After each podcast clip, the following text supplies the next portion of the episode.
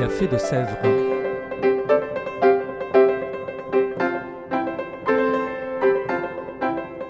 Au Café de Sèvres, on discute philosophie et théologie. C'est là que chaque semaine, Claire et Isabelle dialoguent avec un enseignant du Centre Sèvres, faculté jésuite de Paris. L'émission d'aujourd'hui est animée par Claire Chastel.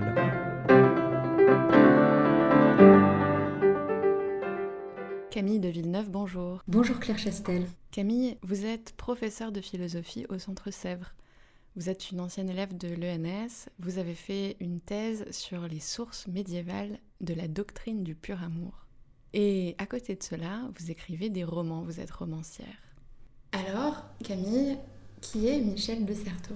Alors Michel de Certeau est un homme euh, insaisissable en réalité. C'est un homme euh, aux multiples euh, talents, mais aussi aux multiples fonctions. C'est d'abord, pourrait-on dire, un, père jésuite. En tout cas, quand on ouvre sa page Wikipédia, il est indiqué que Michel de Certeau est prêtre.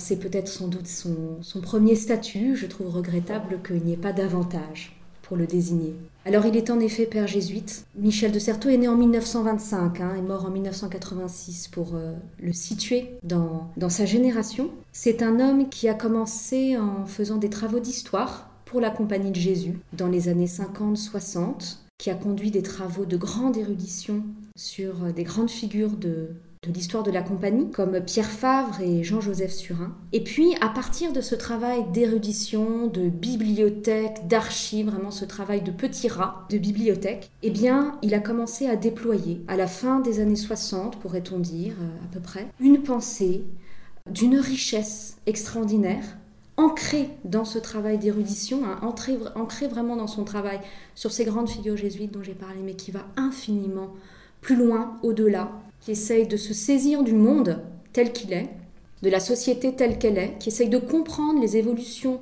de son temps avec les moyens de toutes les disciplines qui sont en explosion à cette époque-là. C'est-à-dire que Michel de Certeau, qui vient de l'histoire, eh bien convoque la psychanalyse, la sémiologie, les grandes évolutions de euh, l'historiographie pour euh, essayer de saisir euh, cette réalité contemporaine à la lumière aussi, voilà, cette lumière vive, hein, avec cette, cette, focale très forte qui est, qui est celle du XVIIe siècle, XVIe, XVIIe siècle. Et du coup, on pourrait peut-être commencer par, par le début.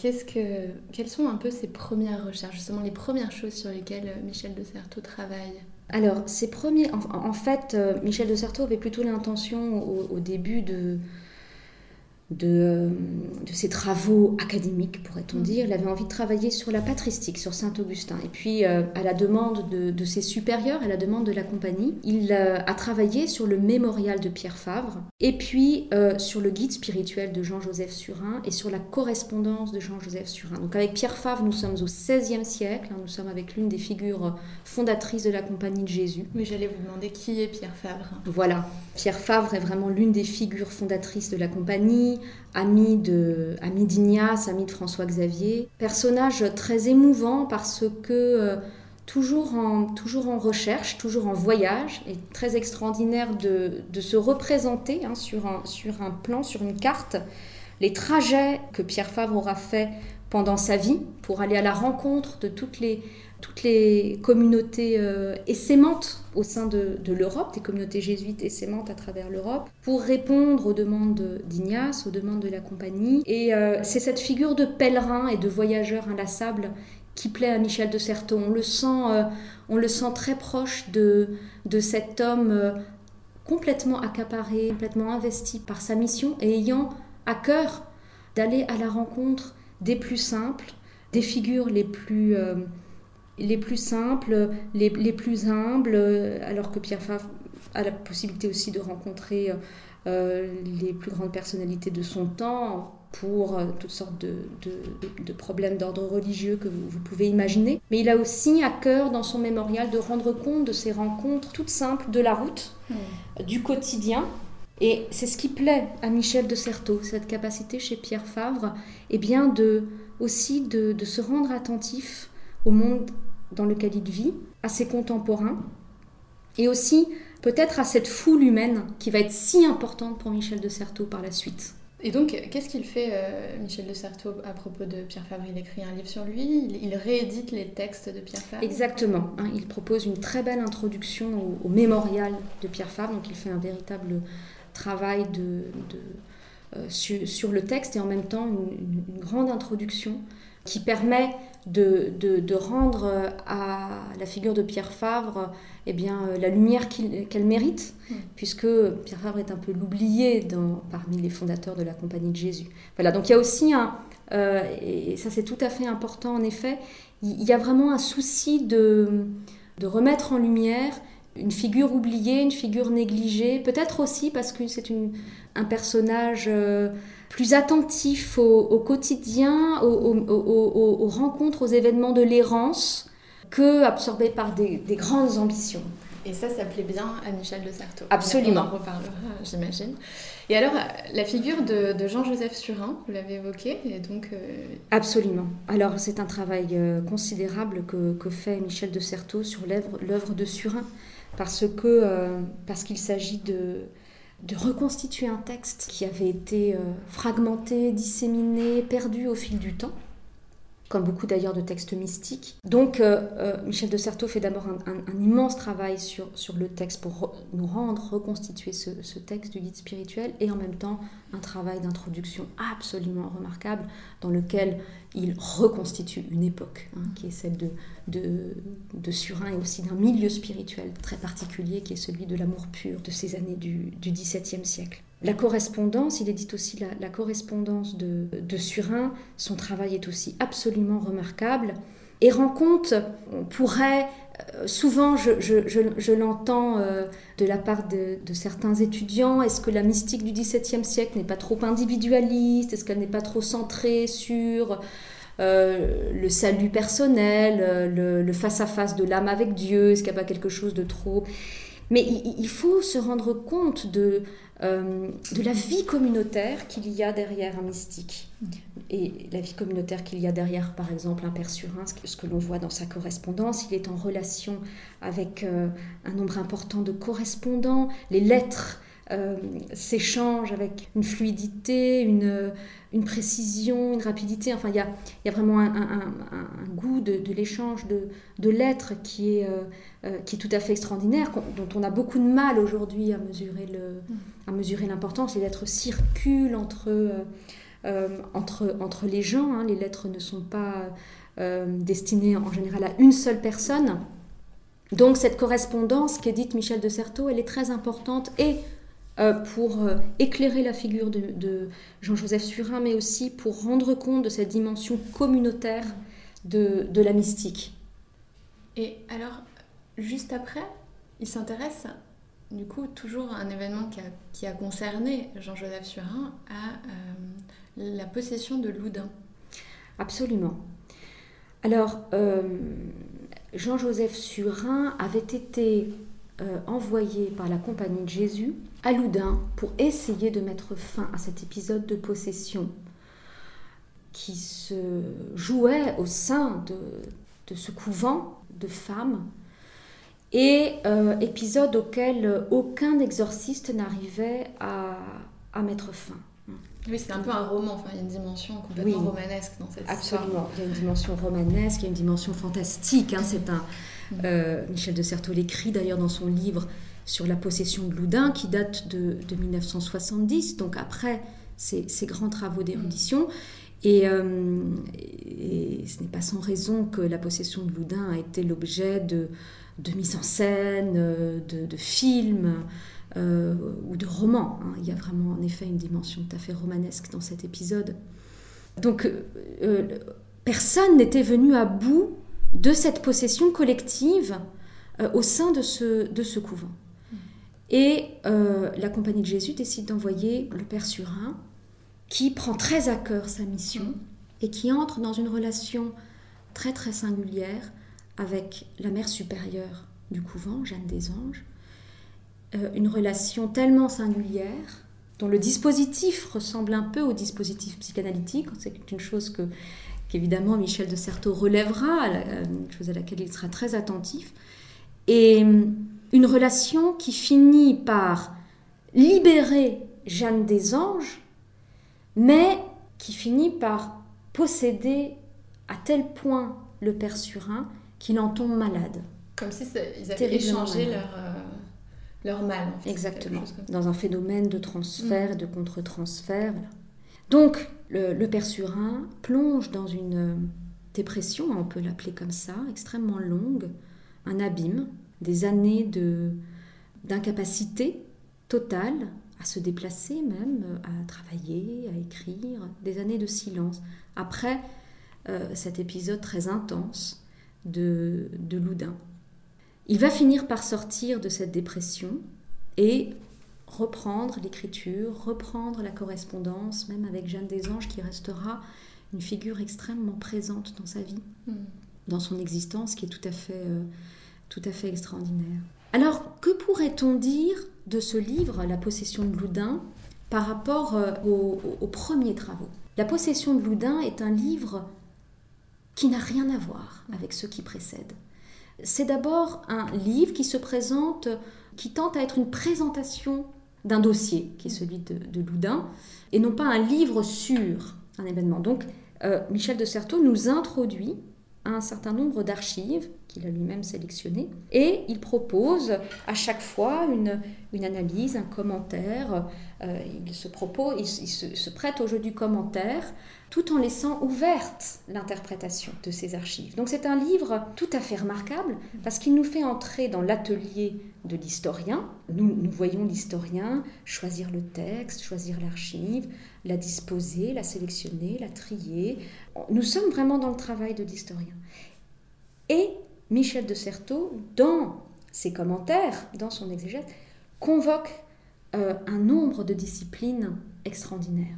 La sociologie, la psychanalyse, l'économie, bien entendu l'histoire, l'histoire des, des, religions, la théologie, pour essayer de rendre compte d'un phénomène qui est lui-même pluridisciplinaire, qui requiert en effet de mesurer l'emprise sur ce couvent d'un nombre extrêmement divers de pouvoirs. Hein, ça, c'est la, grande, euh, le grand argument de Michel de Certeau dans La possession de Loudun, mm. c'est que se joue à Loudun un conflit de pouvoirs, euh, pouvoir des prêtres, pouvoir des médecins, pouvoir des théologiens, euh, pouvoir de l'État, bien entendu, et que la possédée, eh bien, elle n'est pas tant possédée par le diable que possédée par tous ces pouvoirs qui euh, tente de l'investir. Elle est possédée par ses pouvoirs et en même temps, elle s'oppose à eux. Elle est dans un exercice de lutte, de, rébellion, d'opposition à ses pouvoirs. C'est très contemporain quand même comme pensée. C'est très parlant aujourd'hui. On parle beaucoup de ça, de, dénoncer les institutions de pouvoir, comme on en parlait dans les années dans lesquelles déjà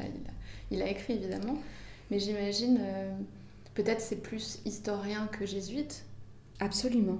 Il y a... Euh, si je fais une petite provocation.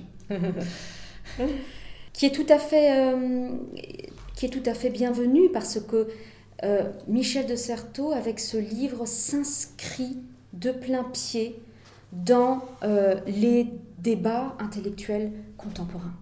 Il s'est passionné dans les années 60 pour la politique, pour la vie culturelle, pour les mouvements révolutionnaires. Il s'est passionné pour mai 68. Et euh, par conséquent, il réfléchit dans la possession de Loudun avec les outils hein, qui sont euh, ceux de son temps mm. également.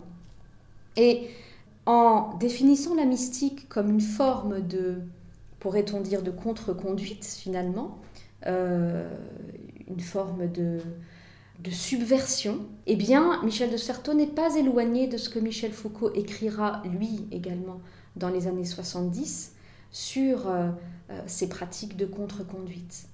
Euh, Michel, Foucault utilisera beaucoup le livre de Michel de Certeau, La possession de Loudun, dans son cours sur les anormaux, dans lequel apparaît toute une réflexion aussi sur la mystique. La mystique comme oui, comme contre-conduite, comme opposition aux pouvoirs qui sont imposés, infligés au corps. Alors on reviendra justement sur cette question de la mystique parce que c'est pas la fin de son travail sur la mystique, évidemment, à Michel de Certeau, mais entre-temps, il se passe un, peu d'autres choses sur, sur le plan de son travail, justement dans les années après 68, dans les années 70, quelle est la forme que prend son travail à ce moment-là? Hmm. Il se passe énormément de choses. Il se passe énormément de choses, c'est-à-dire que à la fin des années 60, il faut imaginer que Michel de Certeau a acquis une réputation d'érudition, euh, une réputation euh, d'historien, de spécialiste de la Compagnie de Jésus, inentamable bien entendu, et qu'il aurait tout à fait pu en rester là hein, et devenir le spécialiste de, euh, de ces grandes figures dont nous avons parlé. Mais il se passe tout ce qui se passe dans ces années 60. Michel de Certeau a la responsabilité de différentes revues, dont Christus et Études dans ces années. Bon, je, ne détaille pas davantage. Mais il est amené à réfléchir sur les événements, euh, sur euh, les mouvements révolutionnaires. Et on pourrait dire que tout prend forme, ou en tout cas que quelque chose se déplace particulièrement dans sa, dans sa réflexion avec mai 68. Ce qui est passionnant, c'est qu'il essaye de penser ce qui se passe, de penser ce qui se passe comme un grand désir de prendre la parole, de prise de parole. Hein. C'est le titre d'un ouvrage qui rassemble un, certain nombre de ces articles de ce temps-là, euh, édité par Luce Giard, hein, qui est la, grande spécialiste de, Michel de Certeau et qui a, euh, euh, qui a permis l'édition, la publication de beaucoup de ses textes. C'est qu'il se passe quelque chose dans un corps social et qu'il se passe quelque chose au niveau le plus singulier, au niveau le plus individuel. Dire que il ne voit pas la foule justement comme cette masse compacte susceptible des mouvements les plus, euh, les plus désordonnés, mais il se rend attentif à la foule comme rassemblement de singularité, en demande, en désir de parole. Or, la parole, eh bien, c'est le centre de la vie chrétienne. Et je crois que, au fond, il a vu dans cette foule l'incarnation de ce qu'il avait pu euh, réfléchir, apprendre jusque-là dans un travail très érudit. Et ce qui, il a essayé de chercher ce qui était vraiment la pointe, hein, ce qui était le, l'essence même pour lui de la, du christianisme et de ce que pouvait être la vie chrétienne. Et c'est très fort ce que vous êtes en train de dire. L'essentiel du christianisme, lui, il le repère dans ces années qui ont pourtant été euh, l'horreur, en tout cas d'une certaine pensée chrétienne euh, plus tard. on se réfère à mai 68 comme étant la déchéance de l'Église. Euh, et lui, pas du tout. Lui, il voit là-dedans quelque chose de très intéressant, de très interpellant, précisément. Et qui va en plus l'aider à aller euh, chercher des nouvelles inspirations pour ses travaux. Oui, je crois que c'est fondamental d'insister sur le fait qu'il il se joue là, dans ce mouvement de, de, mai 68, quelque chose qui, qui le passionne et quelque chose qui va profondément nourrir ses travaux à venir, ses travaux des années 70, ses travaux sur, ben, sur la foule, euh, sur les individus, sur la vie du quotidien, sur les mouvements révolutionnaires, sur les mouvements populaires, sur euh, euh, la non-violence, comment s'opposer à, un pouvoir excessif, et il va en, connaître un certain nombre en voyageant en Amérique du Sud, comment s'opposer à un pouvoir excessif par des pratiques de non-violence qui sont de l'ordre de cette prise de parole. Et, là, vous, dites, euh, vous parlez de la foule, du quotidien. Qu'est-ce qui fait qu'il s'y intéresse d'un point de vue, euh, euh, d'un point de vue institutionnel? Qu'est-ce qui le met au travail là-dessus? Alors, pour ce qui est de l'invention du quotidien, l'invention du quotidien, c'est un, c'est un ouvrage tout à fait extraordinaire qui a été publié au début des années 80 et qui est le fruit d'un travail d'enquête qui lui a été demandé par le ministère de la Culture qui souhaitait savoir euh, quelles étaient les pratiques culturelles des Français. C'est une enquête sur les pratiques culturelles des Français. Le projet de Michel de Certeau était de faire... Alors, c'est euh, une entreprise qu'on retrouve par exemple au cinéma. Il y a euh, un documentaire, par exemple, qui date du début des années 60, de Chris Marker et qui tend à donner une certaine représentation de la société française après la guerre d'Algérie. On est en 62 et Chris Marker se, promène dans les rues et interroge un certain nombre de, gens dans différents quartiers de Paris. Et donne un, portrait, alors qui est évidemment euh, tout à fait subjectif, mais en même temps euh, d'une richesse humaine tout à fait extraordinaire. Et au fond, Michel de Certeau, avec l'invention du quotidien, qui a refusé euh, les statistiques, qui a refusé de faire un travail de bureau en réalité avec des chiffres, s'est dit non, moi, si je veux comprendre quelque chose à ce que font les Français dans leur cuisine, dans la rue, au travail, au café, au bar, si je veux comprendre quelque chose à leur manière de vivre, il faut que j'aille à leur rencontre. Alors il, avait toute une équipe avec lui, de jeunes doctorants, de, jeunes euh, enseignants prêts à se lancer avec lui dans l'aventure, et qui ont conduit ces entretiens. Et ce sont ces entretiens qui ont permis euh, cette vaste enquête de l'invention du quotidien sur certaines pratiques culturelles. On a choisi un, certain nombre, euh, mais c'est un travail absolument euh, extraordinaire du fait, là encore, de cette attention à la foule, c'est-à-dire de cette, ce, point de vue porté sur le bas, sur la rue, sur ce qui se passe en bas. Il y a un texte absolument magnifique dans l'invention du quotidien sur New York, dans lequel, c'est Michel de Certeau qui l'écrit, dans lequel il, euh, oppose la vision que l'on a de la ville depuis le gratte-ciel, surplombante, magnifique. En effet, on se, on retrouve ces grands textes de philosophes stoïciens, euh, ce désir de la sérénité, de la tranquillité, du calme, à contempler la foule euh, depuis ces hauteurs où personne ne m'atteint. Et il oppose cette vision souveraine à la plongée dans les rues fourmillantes où le promeneur est à la merci de, de tout événement possible. Et c'est cette vision-là, en réalité, que Michel de Certeau cherche Mm. dans son livre, dans l'invention du quotidien, c'est vraiment cette plongée dans la foule, à la suite, hein, dans les pas de, euh, de ce marcheur qu'est l'être humain, de la façon dont il trace un chemin dans l'existence. Et ce marcheur, c'est en réalité le mystique, c'est Pierre Favre, euh, c'est Surin à travers les dédales de son psychisme abîmé, et c'est Michel de Certeau lui-même naviguant d'un bord à l'autre, d'une institution à l'autre, sans jamais se fixer.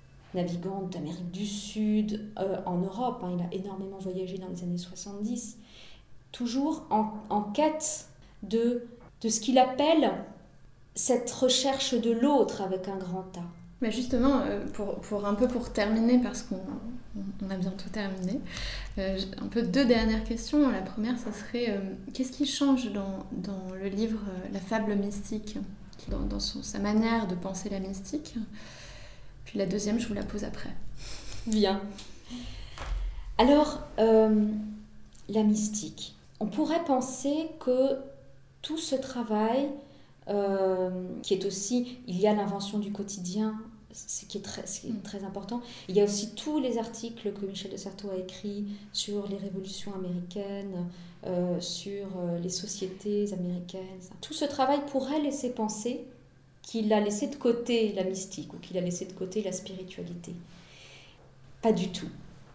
Il continue d'abord à, travailler sur la mystique. La fable mystique est le fruit d'un euh, travail acharné de réécriture en réécriture en réécriture pour essayer de mettre au clair ce qu'il en est de l'expérience mystique.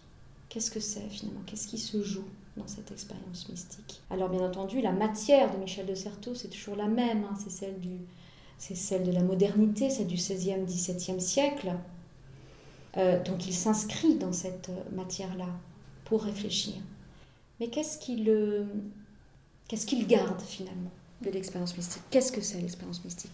Eh bien, pour lui, c'est d'abord une expérience d'écriture ça, je crois que c'est mm. très important. C'est une, une certaine pratique de l'écriture, d'une écriture qui essaye de restituer un certain contact qui n'est jamais parfait, qui n'est jamais, euh, qui n'est jamais qu'un contact, avec ce qu'il appelle l'autre avec un grand A dans une, expression tout à fait lacanienne, mais enfin c'est euh, normal. Hein. Michel de Certeau était euh, très proche de l'école lacanienne. Et l'expérience mystique, c'est donc presque finalement une non-expérience, dans le sens où c'est une expérience euh, ratée, manquée, inachevée, c'est plus une promesse d'expérience qu'une expérience, de euh, quelque chose qui nous est absolument étranger, hein, mais qui du fait que nous entrons en contact avec lui, devient autre. C'est l'étranger, finalement nous arrivons à faire une certaine expérience de l'étranger devenu de ce fait autre. Et donc nous pouvons établir une certaine relation avec ce qui est autre. Mais Michel de Certeau ne sépare pas les récits mystiques, disons ce travail d'écriture, avec ce que peut être la vie quotidienne, avec ce que peut être notre, notre vie de tous les jours, eh bien, dans sa quête d'une certaine sortie de soi. Certes, la mystique a pris la forme d'une certaine écriture et d'une écriture marquée par cet autre qui échappe, mais que la mystique, elle peut être aussi, dans une configuration plus contemporaine, eh bien, elle peut être aussi cette quête inlassable euh, du marcheur, euh, de l'homme contemporain, en quête de ce qui n'est pas lui-même. Et ça, je crois que c'est très important aujourd'hui pour nous qui nous questionnons beaucoup sur, euh, sur l'identité, sur l'identification, sur... Au fond, pour Michel de Certeau, l'identité, elle se joue toujours dans une forme de, de, perte, mm. de perte de soi.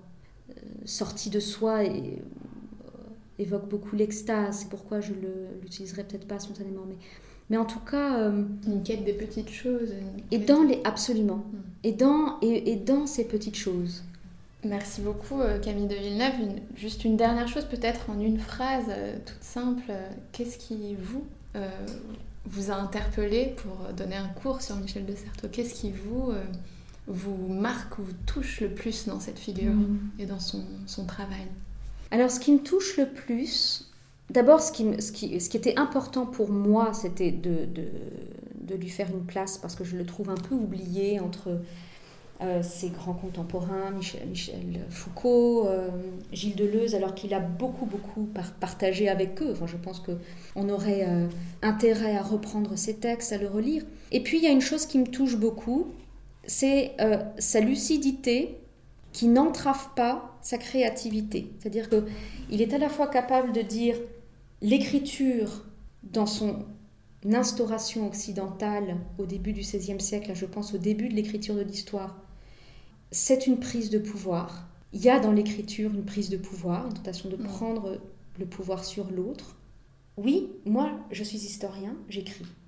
Donc, je participe aussi de cette tentative de mainmise, cette volonté de contrôle, de prise de pouvoir. Comment je peux faire pour que mon travail d'écriture fuit, en quelque sorte, euh, qu'il euh, qu'il laisse la place pour cette altérité insaisissable. Comment je fais place à ce qui n'est pas moi? Comment je laisse s'échapper mon objet? En fait, c'est ça. Comment j'ouvre des portes? Comment j'ouvre les portes et les fenêtres pour mes objets? Ceux que je, ceux que, que j'étudie en, en, tant qu'historien, ceux sur lesquels j'écris. Voilà. Laisser l'autre libre Merci beaucoup, merci beaucoup Camille euh, de vos éclairages sur ce cours Introduction à pensée de Michel Desserteau que vous avez mené ce semestre au Centre Sèvres. Et puis, alors c'est certain, nous nous retrouverons l'année prochaine pour d'autres, d'autres aventures. Merci beaucoup Claire. À bientôt.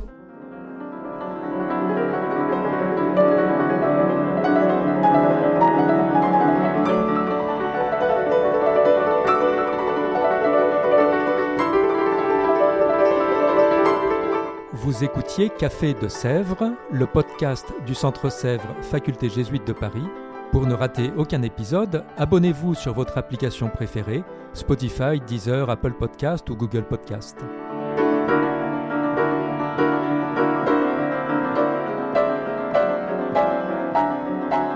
Et sur notre site internet www.centresèvres.com, découvrez l'ensemble de nos cours et conférences en philosophie et théologie. À bientôt!